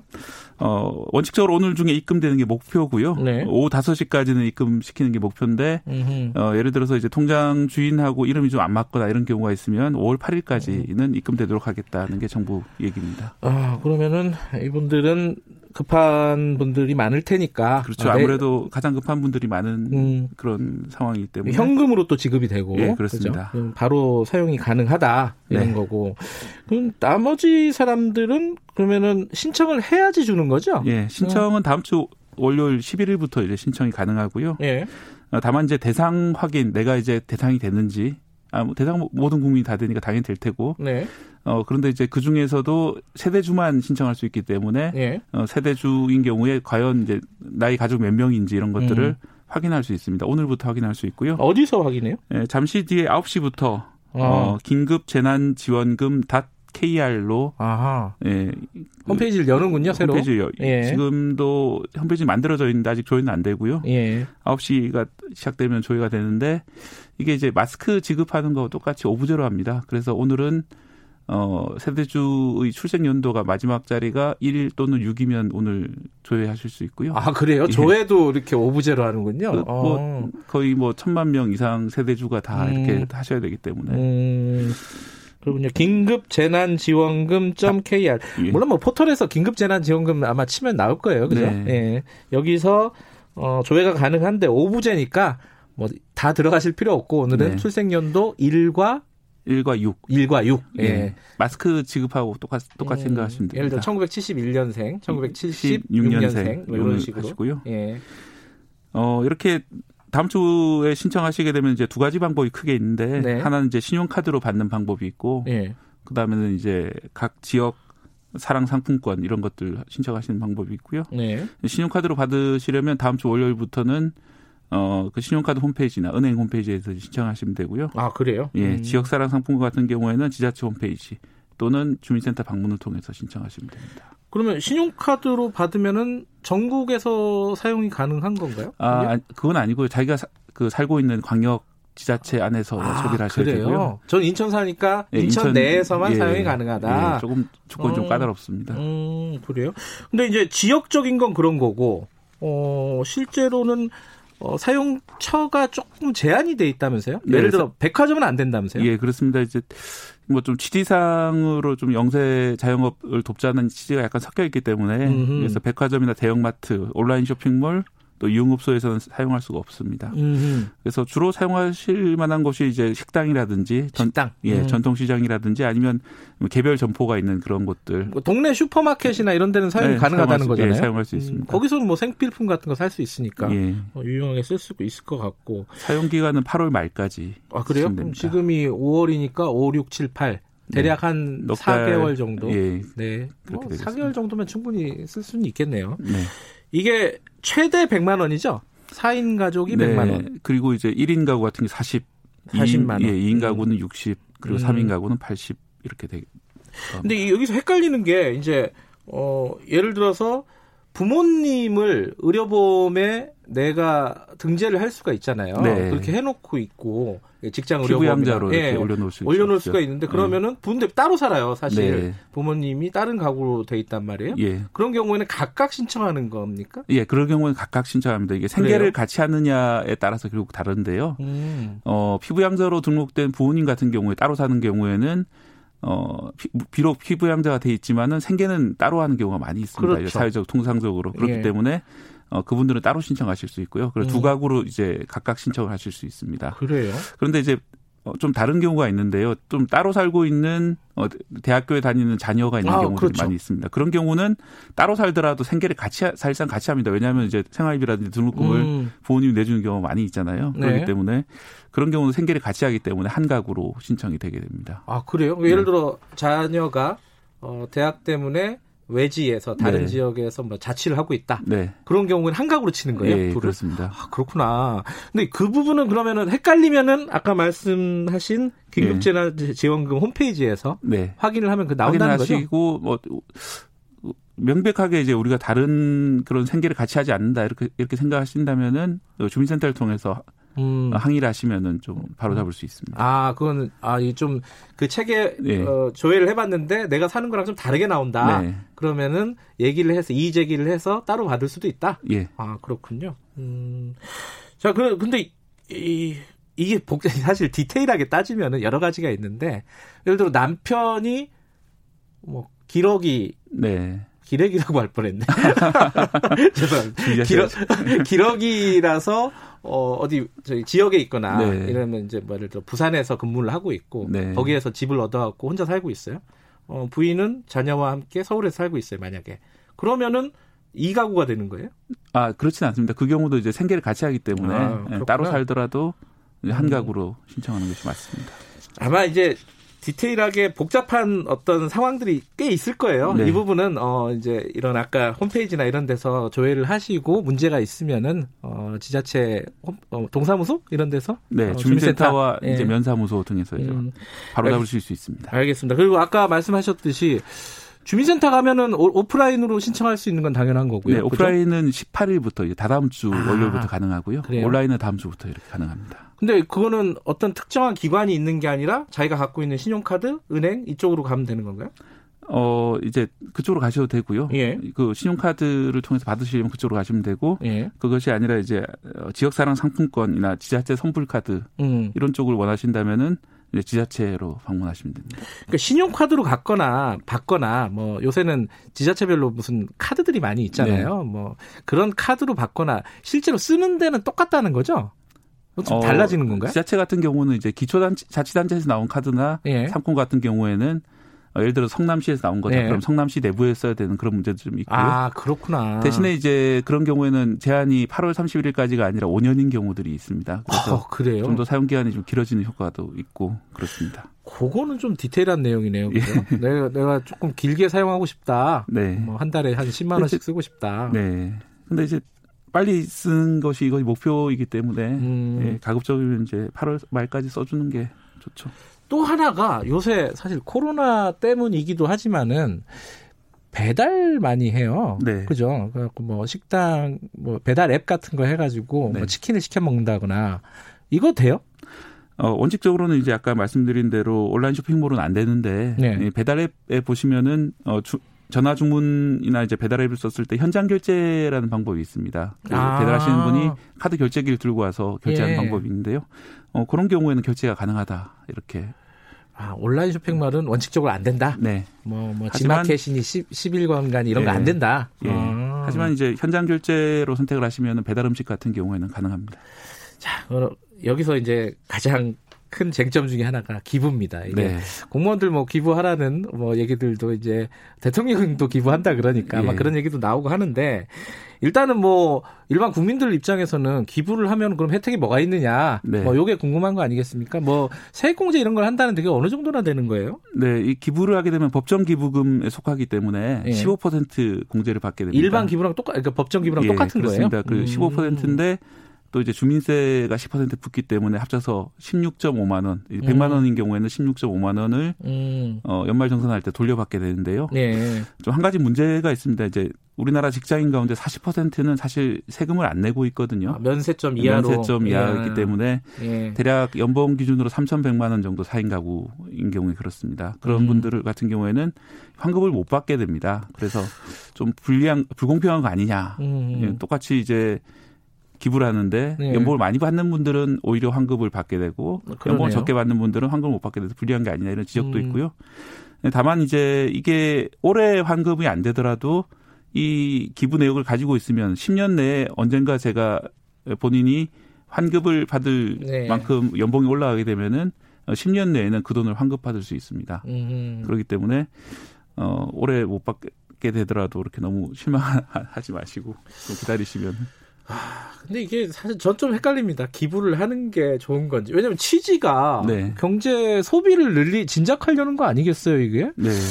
그러면 기부하는 것보다 쓰는 게 더 나은 것 같기도 하고 그런데 정부 재정 여력이 부족하니까 기부를 받는다고 하는 것 같기도 하고 두 가지가 좀 약간 상충돼요. 네, 어떤 것이 더 합리적일까 좀 고민이 돼요. 어떻게 생각하세요, 이 부분은? 일단 뭐 기부라는 자체는 권장할 만한 일이긴 하죠. 예. 그런데 이제 중요한 것은 자발적인 기부냐 아니면 아 이제 자발적인 강 압적으로 이제 기부를 하게 만드느냐 그 음. 차이인데요. 예를 들어서 이제 조계종 스님 5천여 명이 이제 기부를 하겠다는 의사를 밝혔고요. 아, 스님들이요? 예. 음. 그리고 메리츠 금융지주 계열사 임직원 2,700명이 자발적으로 기부하겠다 이런 걸 밝혔는데요. 예.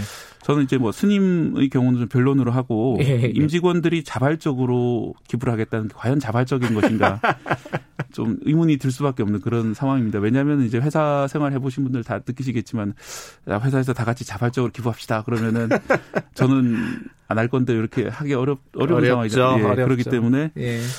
어 기분은 참 좋은 것입니다. 하지만 예.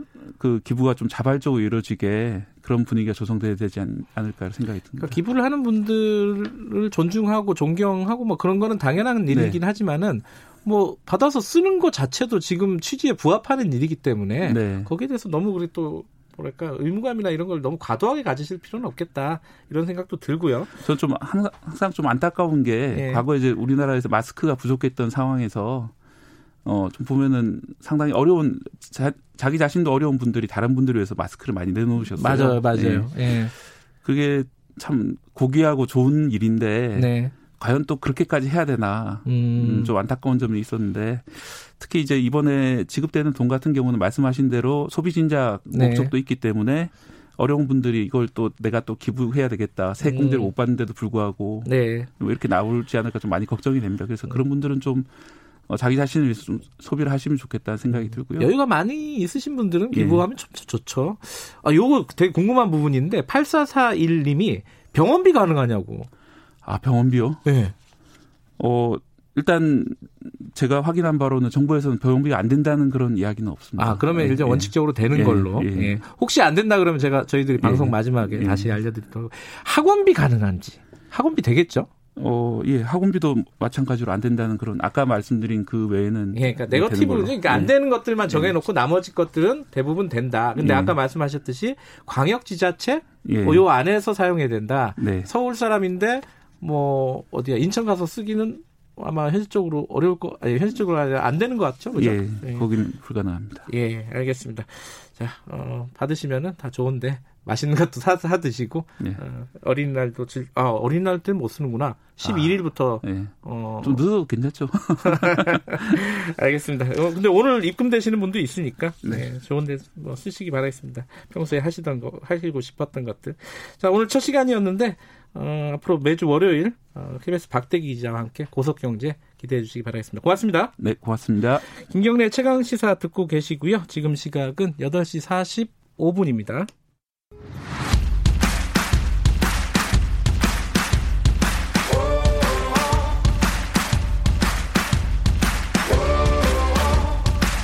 여러분의 아침을 책임집니다. 오늘 하루 이슈의 중심 김경래 최강 시사. 네, 드디어 프로야구가 개막을 한다고 합니다. 예전에 작년에도 그렇고요. 예전에 보면은 제 주위의 분들 중에 야구를 좀 굉장히 좋아하시는 분들 입장에서는 월요일 날마다 우울하신 분들이 좀 있더라고요. 야구를 안 해가지고. 주말에 그 흥분을 잊지 못하고 월요일 날 좀 우울해 하시는 분들이 있는데 얼마나 우울하셨겠습니까? 지금까지 야구가 개막을 안 해서.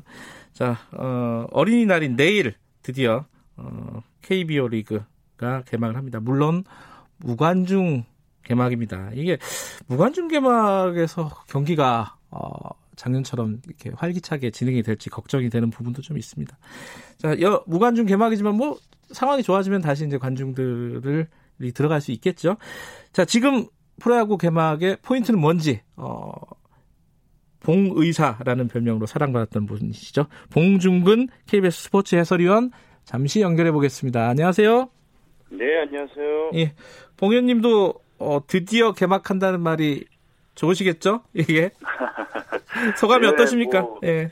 뭐 이야기 듣고 이제 다행이다라는 생각이 먼저 들었고요. 예. 그다음에 예. 좀 설레었고. 설레었습니까? 예. 네. 그리고 이제 특히 이제 우리 대한민국 국민들에게 되게 감사했고. 네. 이게 이제 큰 선물이잖아요. 어떻게 예. 보면 예. 기다렸던 그런 소식이어가지고 예. 너무 감사했습니다. 예.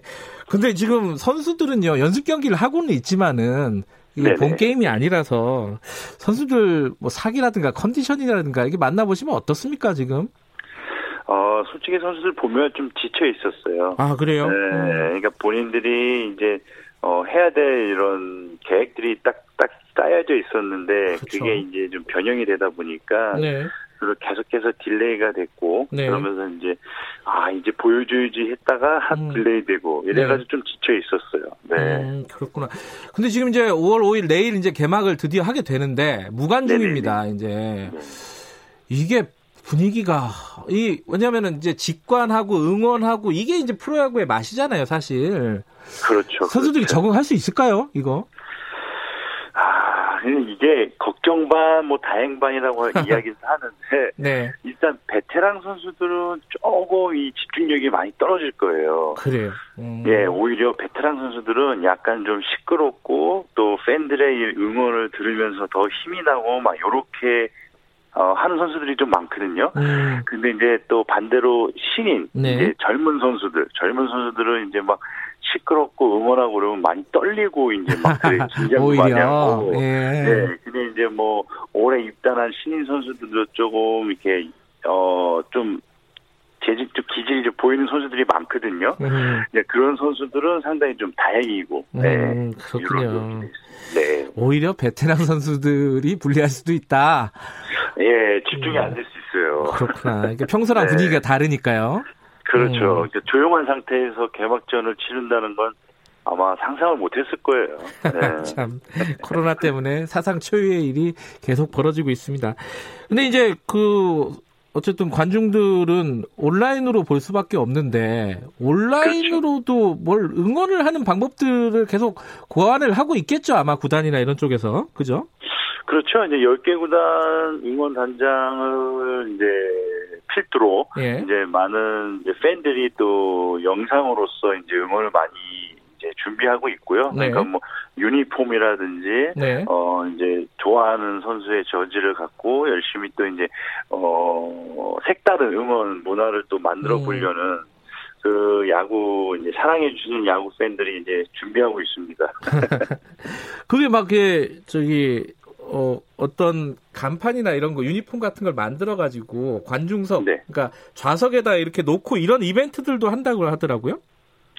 아, 뭐 어쨌든 하나 뭐 조금이라도 선수들한테 좀 도움이 될 수 있게끔 이제 하려는 노력인데요. 네. 뭐 이제 저도 선수였었지만 네. 어, 이제 그런 부분은 진짜 너무 선수 입장에서는 되게 감사하고 네. 그러니까 이제 관중들이 아직 못 들어오잖아요. 그렇기 예. 때문에 이제 어 지금 대만 프로야구는 이제 로보트 어, 식으로 이제 관중이 앉아 있고 그렇거든요. 아. 네, 그러니까 모형물들이 이제 앉아 있고 진짜 막 소리 나고 이렇게 이제 하는 걸 지금 보고 있었는데 음. 어뭐 도움이나마 도움된다는 게 너무 감사한 거죠. 네. 대만은 제대로 되고 있습니까? 어때요? 어, 일단 야구 계속 하고 있으니까. 예. 뭐, 다행이죠. 예. 잘, 잘 진행되는 걸로 알고 있습니다. 그렇군요. 네. 자, 어찌됐든, 어, 우여곡절 때 개막을 하는데, 근데 지금 이제 사실 개막이 한 달이 조금 더 넘게 연기가 된 거예요. 그렇죠, 그렇죠. 경기 수나 이런 것들은 달라지게 됩니까? 어떻게 되는 거예요? 어, 경기 수는 144경기를 그대로 진행합니다. 그대로요? 네, 오. 예. 그래서 이제 그게 약간 좀, 어, 좀 이야기들이 좀 많았죠. 네. 그러니까 지금 10개 구단의 이제 감독님들은 아 너무 많다. 이게 그러니까요. 이제 음. 어 실력도 실력이지만 너무 선수들이 힘들어할 거다라는 음. 얘기가 많이 나오지만 또이 네. 144경기를 어떻게 보면 방송 이 중계권도 있고 또 많은 또 여건이 좀 달라지더라고요. 144경기에 대한 계약을 했기 때문에 아, 계약이 또 있구나. 네. 예. 그렇죠. 어, 예. 이제 그런 것 부분들이 좀 많아서 이제 예. 진행을 하게 됐고요. 예. 그다음에 이제 11월 2일 정도 이제 어 정규 시즌이 마무리가 되는데 예. 절대 그날에 맞추질 못하죠. 왜냐하면 이제 어 비도 이제 올 것이고 아, 그렇죠. 이제 또 어. 취소되는 경기도 것이고 계속 delay가 되거든요. 네. 그러니까 그러니까 11월 말까지 야구를 해야 된다라고 한번 보시면 돼요. 아 그때는 좀 추울 것 같은데 선수들이. 그죠? 예. 그래서 이제 마지막에는 이제 고척돔에서 음. 이제 중립으로 이제 경기를 이제 또 몇 경기 또 음. 이제 하게 됩니다. 예. 네.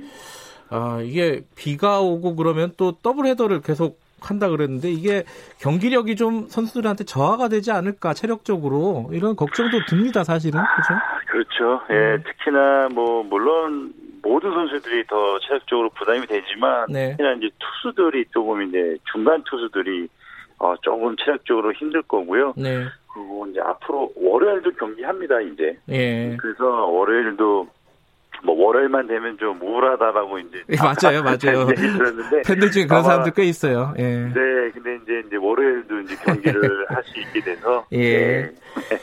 자, 요번 시즌 2020년 시즌에 가장 큰 뭐 코로나 말고 경기 경기적으로 볼 때는 가장 큰 관전 포인트가 뭡니까? 어, 저는 이제 어, 아까 말씀드린 것처럼 중간 투수들의 활용법이 상당히 어, 음. 시즌의 관전 포인트가 될 수 있어요. 왜냐면 네. 어, 이제 어떻게 보면 더블헤더도 이제 생겼고 또 네. 무승부라는 제도가 이제 다시 생겨서 연장전을 이제 안 가거든요. 그래서 네. 그런 부분에 있어서 어 필승조, 그러니까 각 팀의 어 승리를 하고 있을 때 그 승리를 지켜야 되는 투수들이 각 팀이 한 두세 명씩 있거든요. 네. 근데 이제 두세 명을 어떤 타이밍에 어떤 이 활용법으로 또 쉴수 네. 있는 타이밍에 쉬어야 되고 뭐 요런 그 경기 운영이 요번 시즌에 관전 포인트가 음. 되지 않을까. 네. 네, 팀으로 보면요, 사람들 관심 있는 게 두산이 어, 네. 작년처럼 전력을 유지해서 2연패를 할 수 있을까? 아마 두산 팬들은 이게 제일 궁금한 부분일 것 같습니다. 어떻게 보세요? 어, 저 또한 두산이 우승 강력한 우승 후보라고 꼽았는데요. 네. 어, 워낙 뭐 이제 지난해 정말 잘했던 이 외국인 선수 린드블럼 선수가 나갔지만 네. 올해는 다시 또 알칸타라는 선수가 들어왔는데 그 네. 공백을 잘 메워주고 있고요. 예. 그리고 살짝 중, 불안한 건 이제 중, 중간 투수들이 살짝 좀 불안하지만 네. 워낙 이 공격력이나 이런 부분 또 그 대체 선수들 이 부분이 너무 월등합니다. 그래서 음. 어 올해도 2연패를 하지 않을까 저는 생각을 하고 있습니다. 아, 그렇습니까? 어, 네. 아니, 원래 친정이 LG 트윈스시잖아요, 봉 의원님은. 그렇죠. 네. 뭐, 냉정, 냉정해야죠. 10개 팀을 중립을 잡아야 되기 때문에. 네. 내일 개막전이 또 LG하고 두산은 이게 또 항상 화제잖아요. 내일 개막전 네네네. 어떻게 예상하세요, LG 두산은? 어, 일단 최근 두산이 10년간 예. 개막전을 8승 2패를 지금 하고 있어서 되게 강자입니다. 그렇군요. 네. 예. 그리고 이제 두산하고 LG는 2011년하고 14년 시즌에 개막전 맞대결을 했거든요. 네. 근데 이제 그때도 모두 두산이 승리를 했고요. 네. 이제 어린이날 잠실 매치는 이제 14승 9패로 두산이 또 앞서고 아, 있어요. 두산이 그러니까 모든 부분에서 네. 이제 두산이 앞서고 음. 있는데 음, 좀 유리해요. 왜냐하면 두산은 이제 두 외국인 선발 투수가 음. 이제 나갈 거고요. 예. 대신 이제 LG는 이제 두 외국인 선수들이 자가격리 시간으로 인해서 예. 준비를 잘 못해서 예. 어 이제 국내 선발진이 나가거든요. 예. 이제 그런 걸 보면 또 뭐 죄송하지만 또 두산이 좀 더 강해 보입니다. 알겠습니다. 오늘 올해는 어 이제 무관중 경기가 당분간 펼쳐질 거라 봉 의원님 목소리가 더 많이 들릴 것 같습니다. 어, 네, 저도 상당히 기대되고요. 예. 뭐 정말 대한민국 우리 국민들에게 너무 감사 다시 한번 드리고. 알겠습니다. 오늘 네. 여기까지 드릴게요. 고맙습니다. 네, 감사합니다. 자, 오늘 여기까지고요. 내일 아침 7시 20분 어린이날 다시 돌아오겠습니다.